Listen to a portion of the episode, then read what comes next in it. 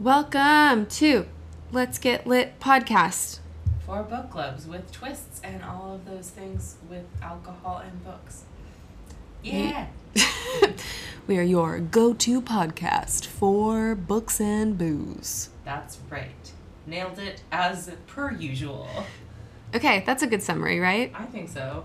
What are we going to read, Brandy? This week we are starting Anna Karenina. Oh my god, starting. I mean, I already so many pages. We have started started, it. but we're nowhere near done. No, this is an epic.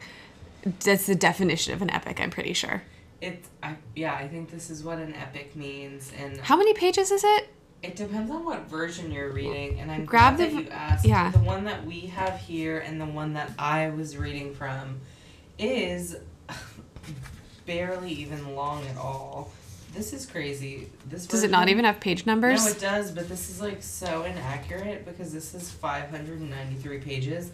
But what the people don't see is how wide these pages are. yeah, this is like a textbook. Yeah, because so also to be clear, I read like a million versions of this to start before I couldn't have settled on the one that I was going to move forward with because this book has been written in so many different iterations. Even like if you try to do the audiobook, there's been so many different audiobooks. If you look at any version and try to compare them to each other, the translations are so different. So like in general, the book is considered to be about 900 pages. Yeah. 900. Yeah, I mean this is a like a huge book thick wise, but it's also the pages are really big and the font is really tiny. For reference, I think this font is probably like Calibri size 8 and the table of contents which only lists the number of chapters is 8 pages long. Just the number of chapters. Yeah, it's there's a That I mean it it's painful to look at. Well, I feel like that begs a good question just for people as we're going to be reading this next week. Brandy, how are you reading it? Are you reading the book? Are you doing the audiobook? I'm doing the audiobook, the one that's an Audible exclusive read by Maggie Gyllenhaal. Ooh. Yeah, and it's actually- fancy. She has such a soothing voice. I It's almost too soothing and puts me to sleep, so I have to listen to it on s- spa- faster speeds. You know how Audible lets you do that? Yeah, so you can get well, especially like so. I was gonna say we know how many pages it is. Do you know how many hours it is in an audiobook? format? Yeah, it's like 42. Yeah, hours. it's literally an entire work week. So, Well, just so quit your job and Yeah. read this book for a week, and hopefully it'll be worth your effort. We don't know yet, but I think this is a good holiday reading, you know, for when you're sitting around just doing nothing. and being freezing cold because Yeah. this is Russia and Yeah. There's a lot of winter happening already. I'm only probably like a quarter of the way through the book, I would say. So I've read, you know, 1500 pages at this point, and I can say they're pretty fucking cold and I think they need a beverage to keep them warm. So Yeah. what are we drinking? Wait, do you want to? No, you are supposed to read our book jacket Already? Overview first. Like I'm ready to talk about the booze, but I can read the book jacket. Yeah, read because then if you read the book jacket, then people will kind of understand the setting, and then they'll understand why we're drinking what we're drinking. It's just funny to me because this book jacket, lol. Okay, you ready? Some of it is our fun facts. That's why I'm Oh, okay. Anna Karenina, or is it Anna Karenina? Let's start there. I like Anna. Okay, we're gonna go with that. Do over. Anna Karenina is a novel by the Russian writer Leo Tolstoy, published in serial installments from 1873 to 1877 in the periodical Russian Messenger. Tolstoy clashed with editor Mikhail Katkov over political issues that arose. arose You're doing a real good job. I'm nailing this Keep it up. that arose in the final installment Tolstoy's negative views of Russian volunteers going to fight in Serbia. Therefore, the novel's first complete appearance was in the book form in 1878. Widely regarded as a pinnacle in realist fiction, Tolstoy considered Anna Karenina his first true novel, after he came to consider War and Peace to be more than a novel. What a fucking narcissist. Anyways, Theodore. Is that a true thing? Really? Considered War and Peace to be more than a novel. What a dick. Um, anyway, Dostoevsky declared it a flawless work of art. His opinion was shared by Vladimir Nabokov. I feel like we should have, you know, learned these Russian names. Nabokov. Um, who especially admired the flawless magic of Tolstoy's style, and by William Faulkner, who described the novel as the best ever written. The novel remains popular as demonstrated by a 2007 Time poll of 125 contemporary authors in which Anna Karenina was voted the greatest book ever written. Way to tell us absolutely fucking nothing about this book. Book jacket. Well, I mean, I think that when you have a classic piece of literature, it's assumed that you would know something about it. But I guess let me mini book jacket this. Okay. It's about Russian aristocracy in like the early 1800s and it focuses around drama. I yeah. Wow. That's that, that's one way to dilute it. That's Right? kind of. I mean, I How else would you describe it? Like in in a two sentence description. Well, honestly, I was kind of looking forward to the book jacket just to like, what do they say this is about? Because I feel like a lot of it is about the main character, Anna Karenina, and like her like struggle with madness and not being able to fit into Russian aristocracy and how like basically being an outsider affects your ability to live a happy life. I think you're projecting, but anyway, let's talk about our Yeah, drink. I'm probably projecting because you know me and my inability to fit with Russian aristocracy. I didn't want to really say been, it. Like, a common problem in my life that I've been struggling with from the get go. Can I just point out right now that you have a real wicked sharky? It's I don't like even know what that means, but I assume it means hair. it means you've got like Oh, you've got yeah. basically the equivalent of like a mullet Hang on, in the make mid- or not a mullet, a mohawk. You're welcome. I will admit that I have not washed my hair in a while, and I'm not getting away with it. Mm. I didn't notice until you started touching it, and then I was like, oh, it stays right there where you put it. Well, me and Anna, we both have struggles to overcome. Yeah, you do. Okay, so That's speaking speaking of things that you have to struggle with, um, our drink pairing this week is vodka. Vodka. Wow, we're is so creative. it is straight vodka. I really thought you were gonna go like white Russian. Well, no, that's my drink for next week. wow, spoiler alert. Sorry, We're not supposed to have spoilers I know, episode. But I just felt like when I when I started racking my brain and being like, what do Russians drink?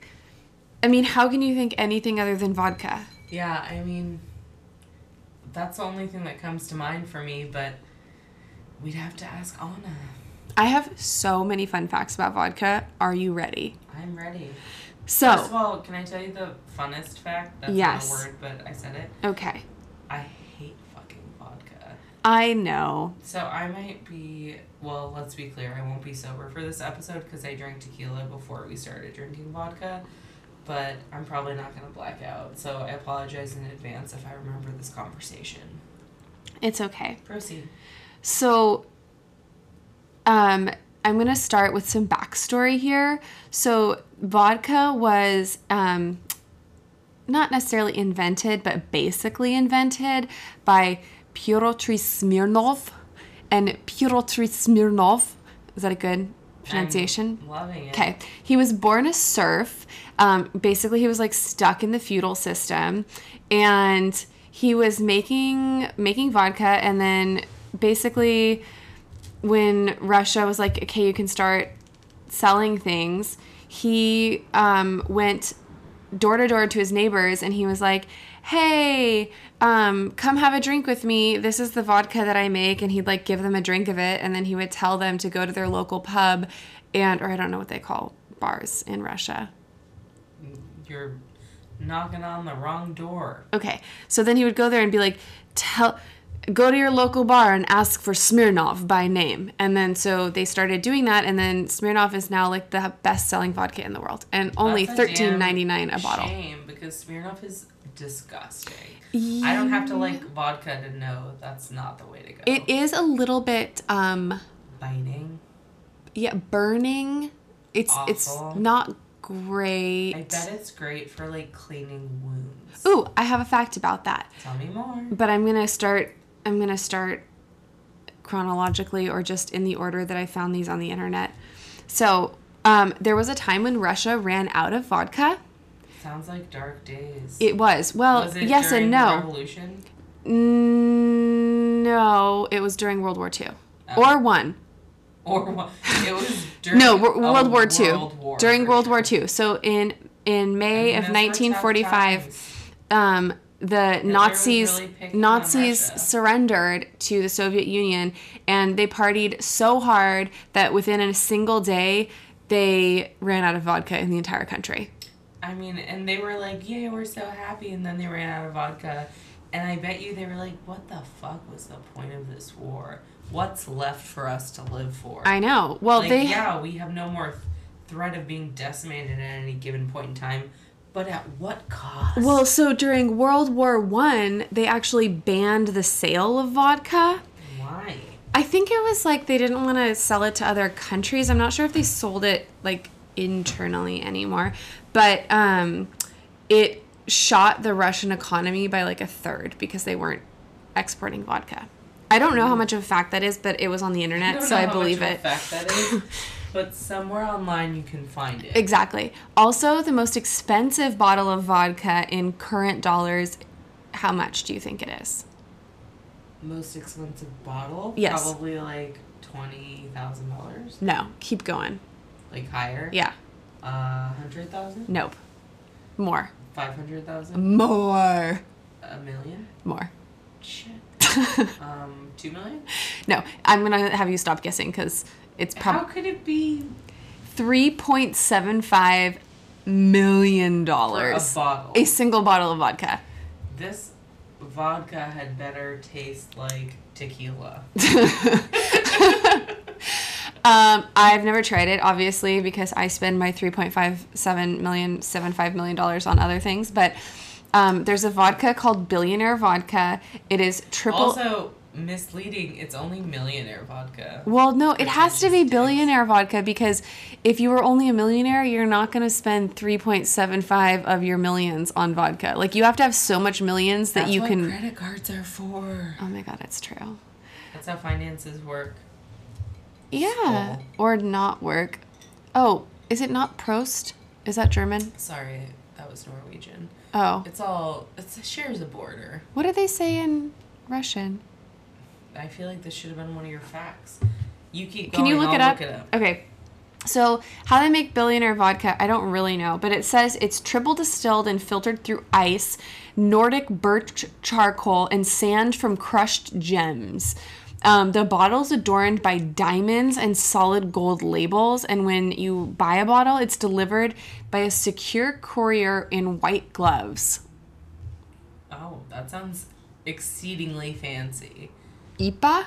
Yeah, so I looked up how to say cheers in Russia and I can't even fucking pronounce it. Can you have Google say it? Sure. Ura. Ura. It, almost IPA. Do it again. Ura. Turn the volume up. I think they got it. This is me talking. Maybe not. Ura. Ura. Ura. Right here first. okay. Oh my god. What? Ugh, this creep from Tinder keeps messaging me. Anyway. I hope it wasn't anything inappropriate. Yeah, it was obviously appropriate. Oh my god. Um, so vodka comes in strange flavors. I bet you already knew that. Stop looking at my notes. Do you want to know a flavor that it comes in? I bet I know one. Because you read the first part. No, I was gonna say blueberry. Yeah. You've- Oh, First of all, yeah. we've talked about this on the cast before. That's true. Second Stoli all, blueberry and Sprite. Yeah, you introduced me to that drink, and I was like, "This is delicious." Yeah, I know. Brandy's so smart, and then I don't remember what happened after that. Exactly. Vegas. Vegas was so different when you were an age where you could drink blueberry Stoli and Sprite. Now I go and I'm like, what's the spa looking like today? Yeah. Where's that buffet action? I mean, that's when life changes, is when you go from being like, well, drink, yeah, to being like, oh man, do I have the time for this hangover? When can I go to bed? Yeah, like, so I'm going to brunch. I'll have a couple thousand mimosas if you're me, one if you're Brandy. Yeah. Take a nap, and Oh, then yeah. I'm done for the day. My vacation's- to check into my flight. All about napping. Oh my god, your vacations are all about Yeah. napping.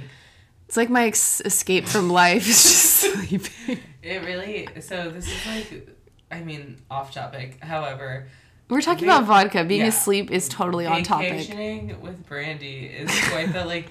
I mean, depends on who you are. When I vacation, I'm like energy, saved up, rampage, rage till four a.m. No. And Brandy's like, so we sleep until ten a.m. Then we get up, we go to brunch, we come back, we nap. Mm-hmm. We get up for an hour or two, go, you know, see a site. We don't have time for more Yeah. than that. Come back, we nap again. Then get ready for dinner. Get up, we get ready for dinner, we go, it's great. We come back, power nap.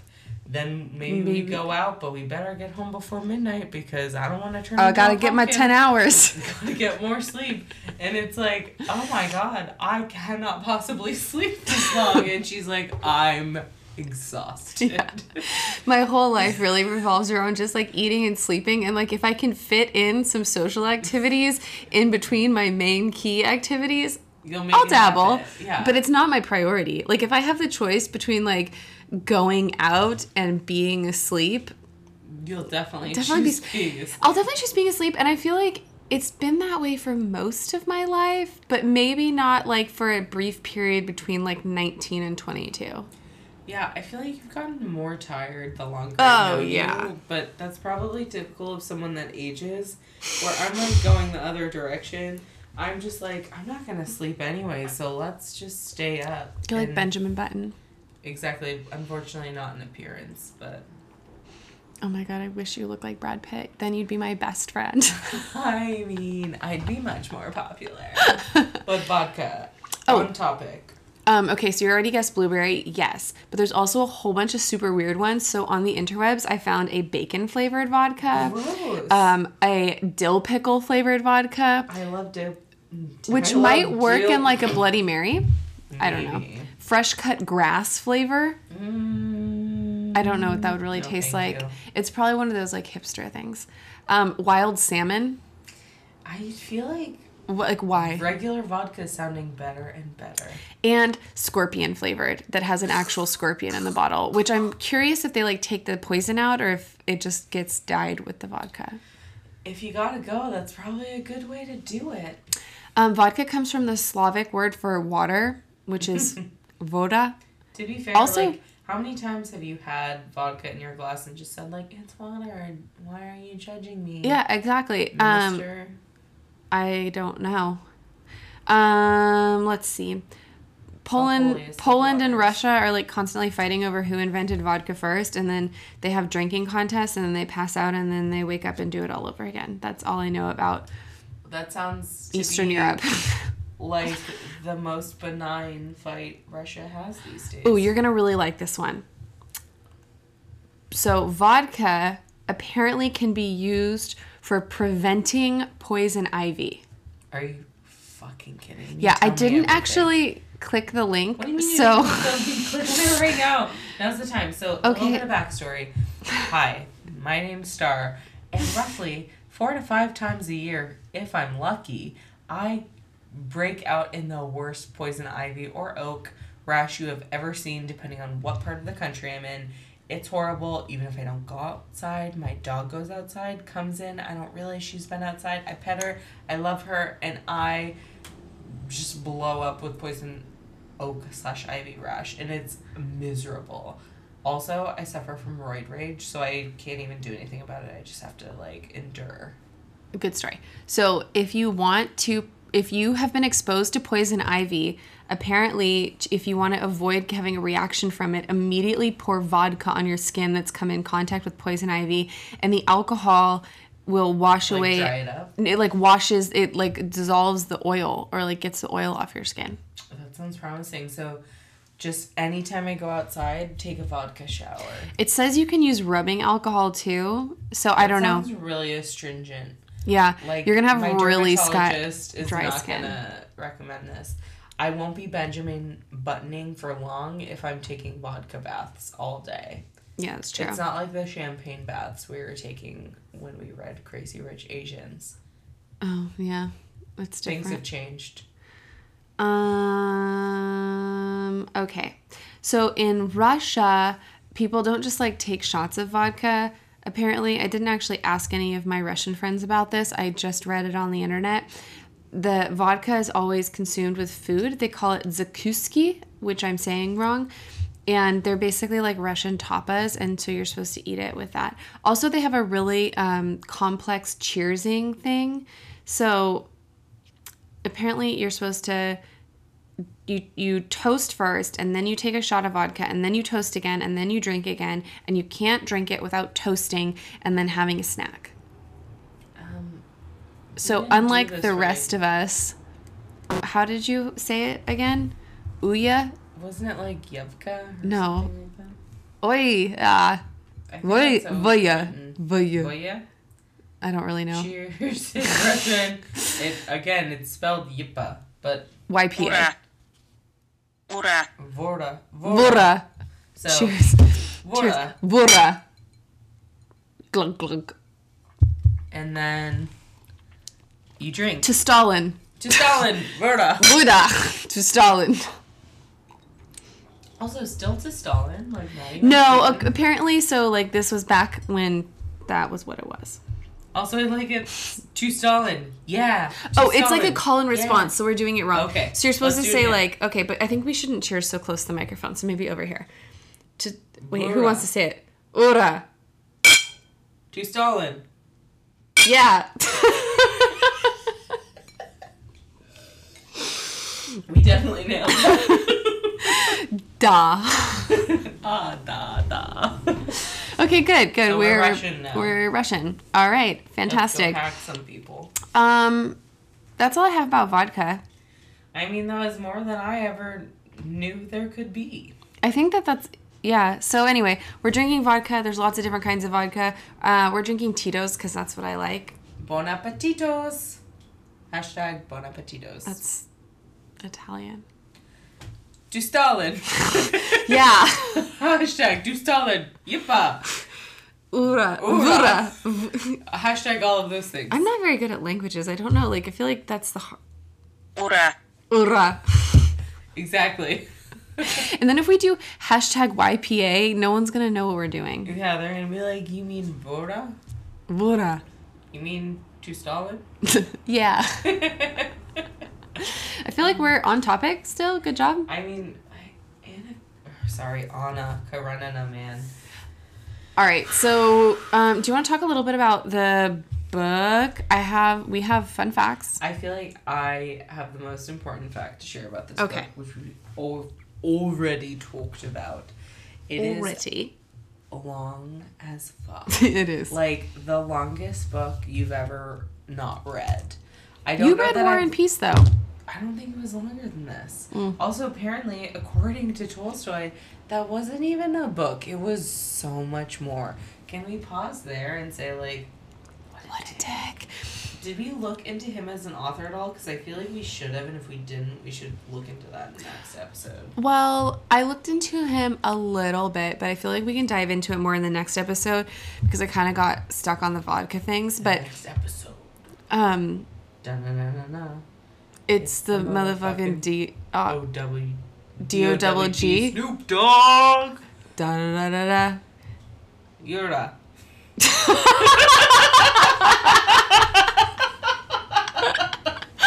Nailed it.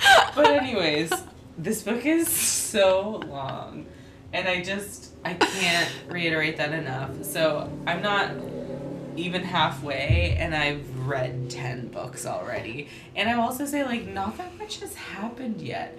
I I'm not trying to like shit on this book because I'm actually enjoying it more than I thought I would. I thought it was gonna be mm-hmm. really tough reading.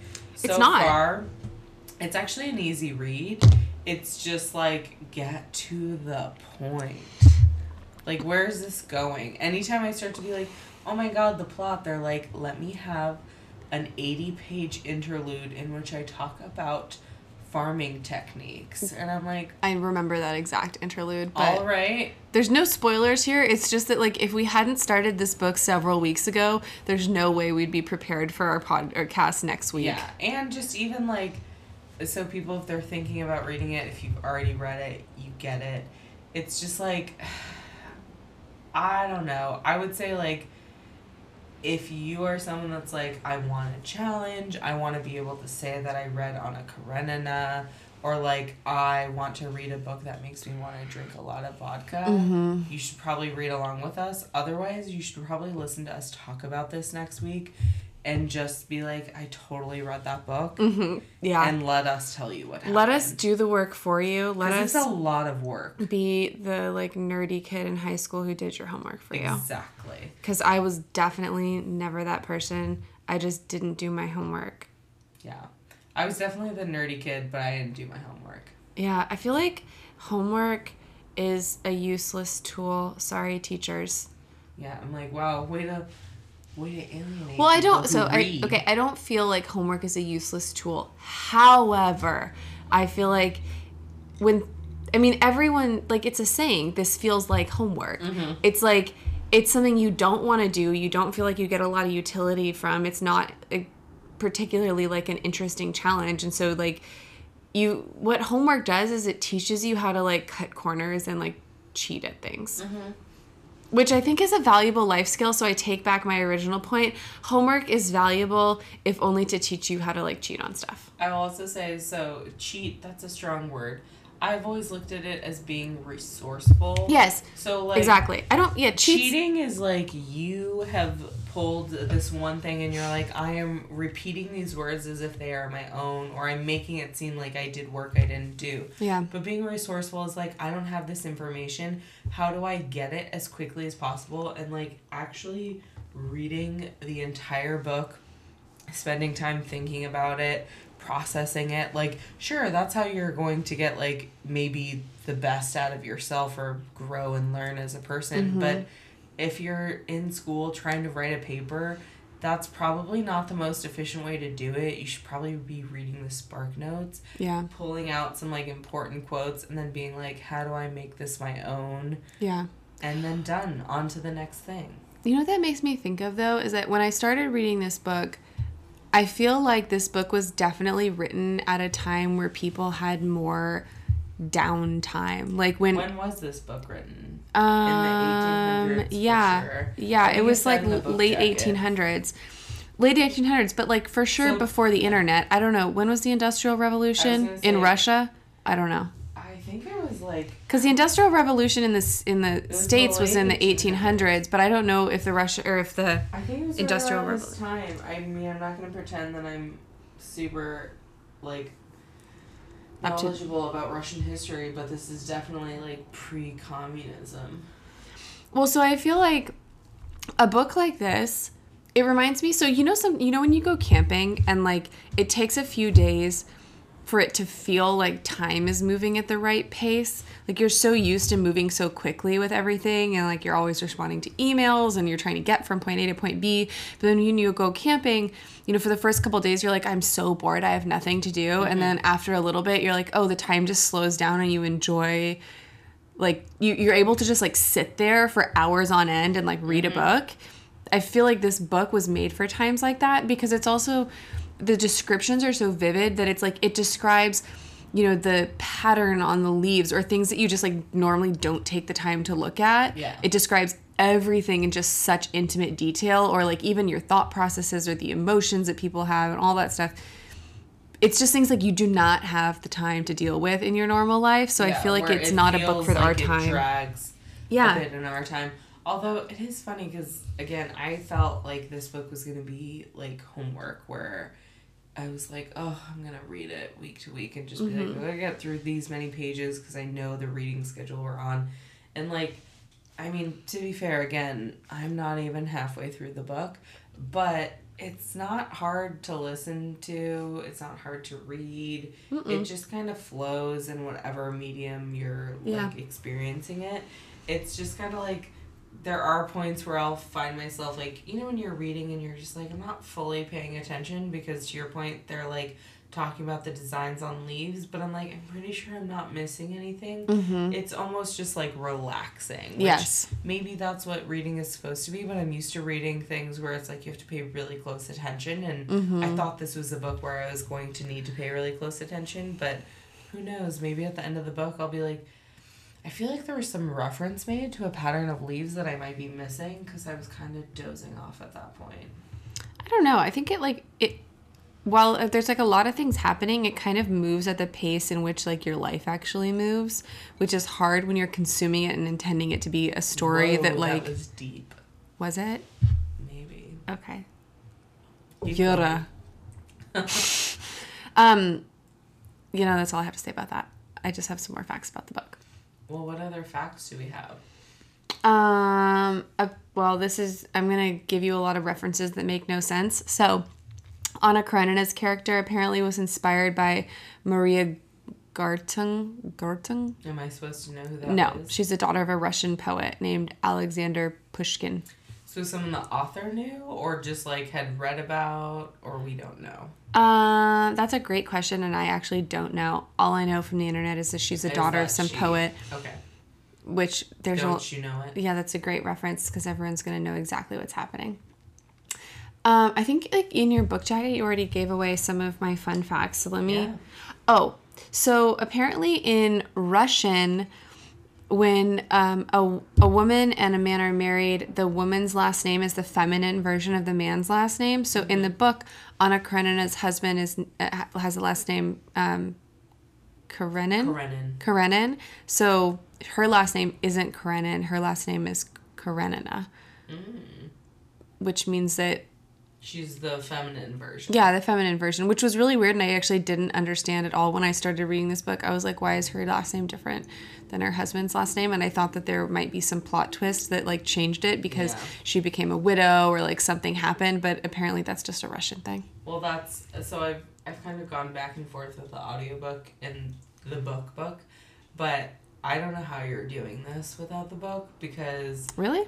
yeah, because so in the beginning of my book they have like uh, probably like 30 of these 10,000 pages are just like first of all these are all of the characters Oh, and, really? like breaking down That's their so names nice. so they're they explain the same thing you talked about and the fact that like their middle names also have to do with like their father's name so certain characters like you can tell they're related because their middle name has a similar similarity and then they also have like certain names that are like just abbreviations like um Stepan Kotovich like Stiva, where you're like where the fuck does that come from? Like so many of these characters have 20 different names for them which I actually didn't find hard to follow when I wed when I wed when I wed that one time it was real hard. Um when I read War and Peace and when I read Crime and Punishment don't recommend the latter by the way what a bore.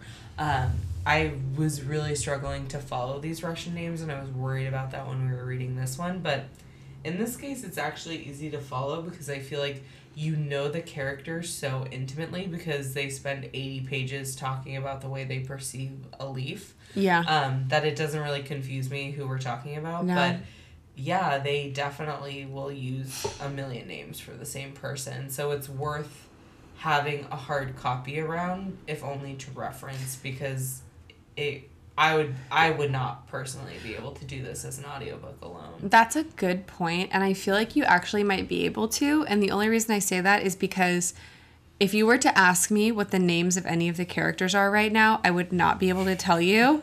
Like, However, I know their soul. so like when they're talking about them in the book, I know by context like who they are once Mm-hmm. they start talking about it. That like that being said, like I can pull out the names that are familiar to me, like Anna and Dolly and Kitty Mm-hmm. and like Vronsky and Levin and I don't remember Stiva. Stiva. Yeah. And I mean that's what six characters. That's probably like all I can pull out of my hat.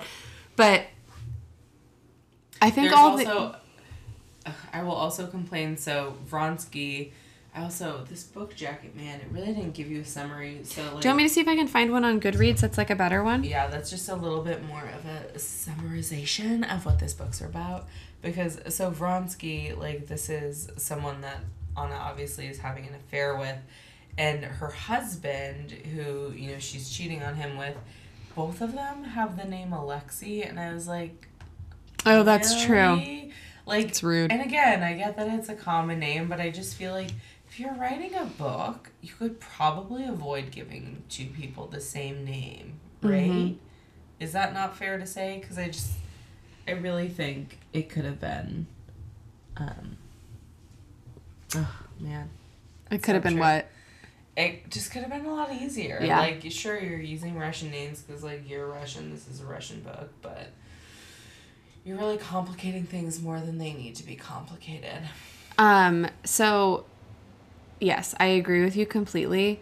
Also, I feel like at some point we need to talk about all of the amazing quotes in this book because I- this book was just basically a, a wealth of quotes. It was amazing. I was gonna say I haven't been marking quotes as I'm reading, but if we're gonna do like a quote section next time, I will definitely make note because there are certain parts of this where I'm like, oh man, that's real deep. You know? Um, okay, well, I'm going to pull up some quotes anyway. But do you want me to read the book jacket that's actually just Goodreads on the like, internet? actually describes what it's about. yeah. I will say like that's the hard part with some of these books. Like I feel like the one we read was like, let me tell you about the, one of the greatest books of all time, and it's just like, this is a great book. You should totally read it. And I'm like, what's it about? So tell us, Bray. Well, so this is Anna Karenina, um, the translation by Aylmer Maude and Louise Maude. That's not the one that I read, but um, acclaimed by many as the world's greatest novel, Anna Karenina provides a vast panorama of contemporary life in Russia and of humanity in general. In it, Tolstoy uses his intense imaginative insight to create some of the most memorable characters in literature. Anna is a sophisticated woman who abandons her empty existence as the wife of Karenin and turns to Count Vronsky to fulfill her passionate nature with tragic consequences. Levin is a reflection of Tolstoy himself, often expressing the author's own views and convictions. Throughout, Tolstoy points point throughout Tol- Tolstoy points no moral, merely inviting us not to judge but to watch. As Rosemary Edmonds comments, he leaves the shifting patterns of the kaleidoscope to bring home the meaning of brooding words following the title "Vengeance is mine and I will repay."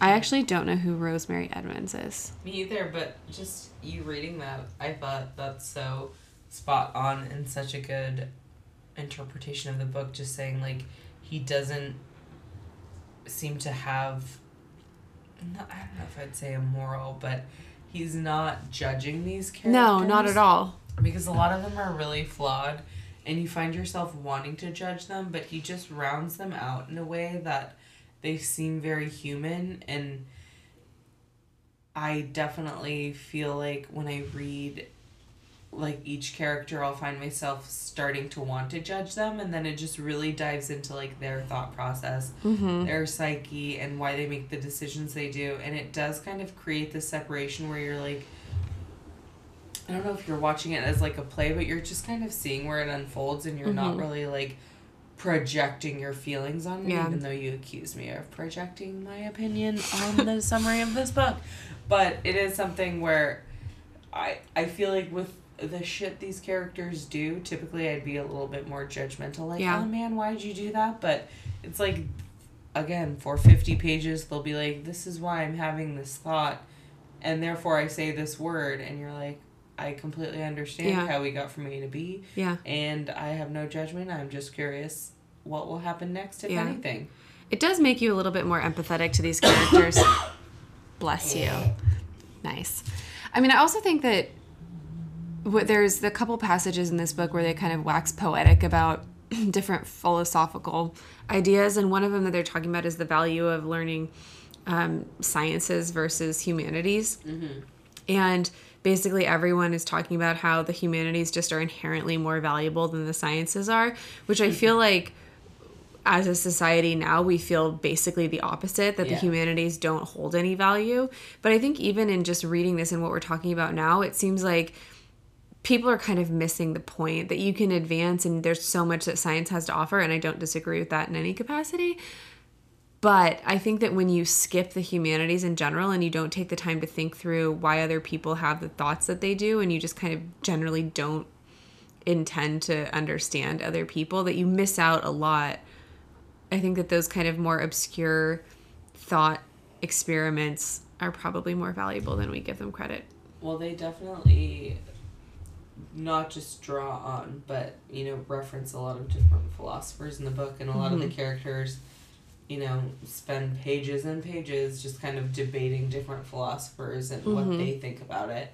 But I do think it is interesting, like in modern society, how we belittle that so much as like, it doesn't matter, let's just innovate and get shit done and like see how quickly we can make things happen on Let's of, like, disrupt yeah, the let's- industry. Let's disrupt. Let's, you know, artificial intelligence and robots and machine learning and all this crazy shit out there. But I'm like, at the end of the day, what makes us human? That's not like science and technology. And sure, like, that's something that humans can, like, we're capable of. Mhm. But actually, what separates us from any other species is like our ability to, you know, Communicate. communicate and to like have these kind of conversations where you're like hey i'm really trying to understand what motivates human behavior or like what is the meaning of life Mm-hmm. why are we here Yeah. what is the point like Yeah. all of these things which like a lot of these characters like you said it's like okay you really like wax poetic about this quite a bit like i Mhm. got it let's move on but i do think this book at its core is about like the human condition which sounds so obnoxious Yeah. but really like there's so much of it is just going through these people's lives and like their suffering and also their triumphs Mm-hmm. and it's never like a happy ending it's never like they have reached this certain achievement and things get better it's like the ups and downs the twists and turns and mm-hmm. i mean It's so depressing. again a fourth of the book through but like i've read 10000 pages so Mm-hmm. it it's crazy how like there's been quite a roller coaster already at this point. and i think when you and i first started talking about this book you were like this is actually quite a bit of a soap opera Mhm. knew? No, it feels like a soap opera.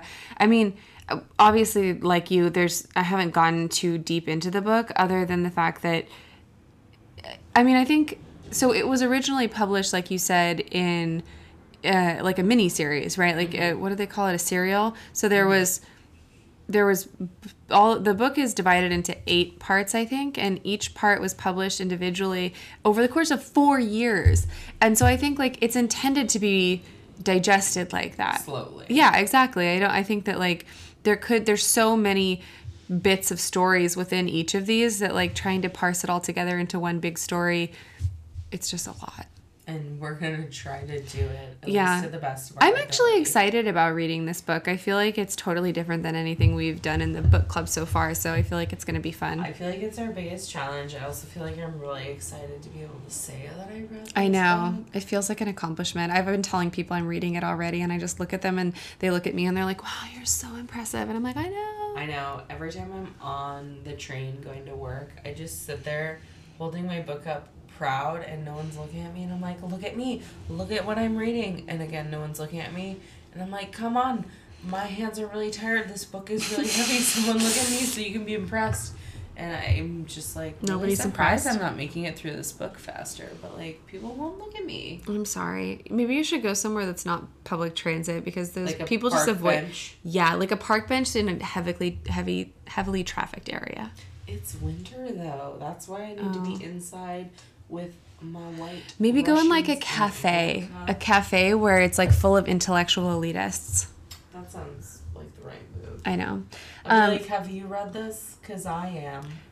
There's a couple other things that I want to talk about before we let the world go back to their own life. We are their life, aren't we? No. Maybe. We have people who listen to the podcast. We've actually done a couple of giveaways and people have presents now. If you want to get in any of our giveaways, you can win books that we are reading. We're going to do a giveaway for this book too. Um, you have to follow us on Instagram though, but then we'll give you prizes and people will tell you. We really send them in the mail, even though it takes me a while because this is not my full time job. How rude. How dare you not quit your job and just make this a priority? If someone wants to sponsor us, say not Smirnoff vodka. if the tequila wants to sponsor us, then maybe I can quit my job or at least go part time. Honestly, any kind of tequila, you should sponsor us because I'm basically sponsoring you. Yeah, I mean, and I feel like I'm like going to need a sponsor because of you. Star will spend. That's not a good way to get a sponsor. Star will spend mm-hmm. half the episode just talking Ford, about. If you want to sponsor us, hit us up. She's dead. I'm talking about the treatment facility. Oh, okay. If they want to sponsor Let's Get Lit, the book club podcast with a twist seems really on brand for them. They should reach out. Just saying. Um, No pressure. We quote need time. you. If you look for perfection, you'll never be content. Deep. Now you're depressed. I just feel like I'm like, yeah, that's true. And as a perfectionist, thanks for pointing out what I already knew, but it's not going to stop me and it's not going to make me feel any more content or satisfied in my life. I'm just like, yeah, you're right. I can never achieve happiness because I can never be perfect. So yeah, I'm depressed. What else? Um, well, so the first quote in the entire book, which is the first sentence in the entire book, is all happy families are alike. Each unhappy family is unhappy in its own way. I feel like that's how all the movie adaptations start, also. Of this book? Yeah. Have you seen any of the movies? No, I've watched like the f- previews of all of them, and the previews. How many are there? Oh, like a gazillion. Apparently, the first one was in 1911, but it doesn't exist anymore. And I don't know what it means when it says it doesn't exist anymore, other than like Probably like there's no way to watch it. maybe maybe it's in the Smithsonian. Also gonna say, like, funny you should mention, like, there's a gazillion versions of the movie. Obviously, there's a gazillion versions of the book, and I, as we've talked about before, often like to kind of listen to the book and read the book and kind of go back and forth. And I've been trying to do it with this one, but it's so hard because I cannot find the same version as an audiobook and a written book. And it's just hilarious to me because I'll actually sit there and go chapter by chapter. And I'm like, the words are not even a little bit the same, but I'm like, yeah, like The sentiment's the same. the sentiment's the same, but wow, it really changes things. So I'd Huh. also say like we should probably share either like on the site or on Instagram like the versions that we're reading. yeah. Um, or at least when we kind of review it next week, say like which versions we read because I bet you it has a big impact on how people like the book Interesting. and it also has made me think about other books that have been translated and if that has like impacted the way that I've experienced a book because you're like it's not just the plot Yeah. it's the way it's written and like again the audiobook the book that I'm reading I'm like these are not written even similarly That's really it's weird. just like oh yeah I see that like someone got on the train but the three sentences we used let's be honest the 3000 pages we used to Of getting describe on the someone train. getting on a train totally different only similarity 3000 pages That's horrible. I'm sorry. yeah It feels less bad when it's on a um, audiobook. So we're probably we're like coming up at the end of time here, but I have one more quote that I want to read because it makes me feel happy. So don't look, don't cheat. So this quote is basically what you want everyone to think about you all the time. you me Every person Okay. wants someone to think this about them. all the girls in the world were divided into two classes. One class included all the girls in the world except her, and they all had all the usual human feelings and were very ordinary girls. While the other class, herself alone, had no weaknesses and was quite superior to all humanity. Right? Like, give me some of that. I haven't read that part of the book yet but like Mood. I mean yeah it is a mood I've been in it before but like yeah I get it right? But also, I mean, it's- what Well, that kind of thinking. self-absorbed. Well, no, I mean that's someone thinking that about someone else, but I feel like that is such a false pretense of like how you want to feel about someone. You're not even looking at them as an actual person. So if you love someone or lust after them in that way, like there's no way you're actually ever going to be happy No, because you're in, There's no potential to be happy. yeah, your vert your like vision or your imaginary perception of that person there's no way that they can live up to what you expect them to be, Yeah. no matter how perfect they are. It's a sad place to, or I should say, a sad disposition to be in because where do you go from there? just into a spiral of depression and anxiety and vodka. Exactly. I was also gonna say it's funny because a lot of people, like when I told them I was reading this book, they're like, "Oh, it's such a sad book," and I'm like, "Oh, it is." Like, you've read it, and they're like, "No," but everyone knows what happened. I'm not going to spoil anything here. I don't know what happens. I was just going to say, I have no idea. I just know that it's a tragedy. So I'm assuming it's like a star-crossed lover situation. I bet you everyone kills each other in a like it's like Clue, Yeah. and someone did it in the conservatory with a rope. Well, and that description you read from the internet that said like you know revenge is involved. Ooh, I bet you it is a murder. I bet you I'm right and you're wrong. I bet you I didn't say anything and you can't possibly be right. Um, before we end, can I read you one more quote? No, you can't. Now what? It's hard to love a woman and do anything. Agreed. I mean, that could go both ways. It's hard to love a man and do anything. I know. Have you ever tried to like?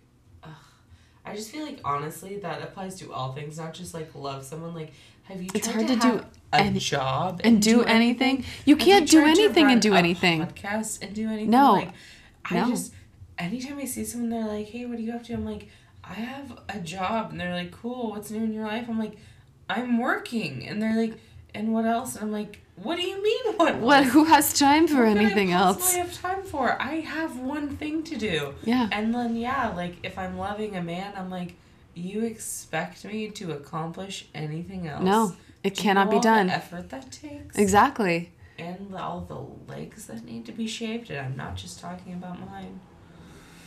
Who's else? Ugh, clearly, you don't love as hard as I do. I don't even want to know what's happening in your brain right now. Um, okay, so next week we are going to be reading the book, You hopefully mean- finishing it. I've read the book. Yeah, we're gonna hopefully finish the book by next week. I'm not making any promises, but I am gonna say that I will make a valiant effort to read the book. I am going to say that I am in pursuit of perfection, and fuck your quote. I'm gonna, gonna say. it. Cool. And I'm gonna have read the book no matter what. If I die trying, I will. That sounds ambitious. Good for you. I wanted to say cheers in Russian, but Yiva. I don't think that's right. I already forgot how to say it. Seems like a, a lot of effort to look it up, but you know what? Voya. Ura, Vura. Vora. ura, Nailed it. ura. Okay, on that note, Vora. see you next week. Vora. Vora. To Stalin. Yeah.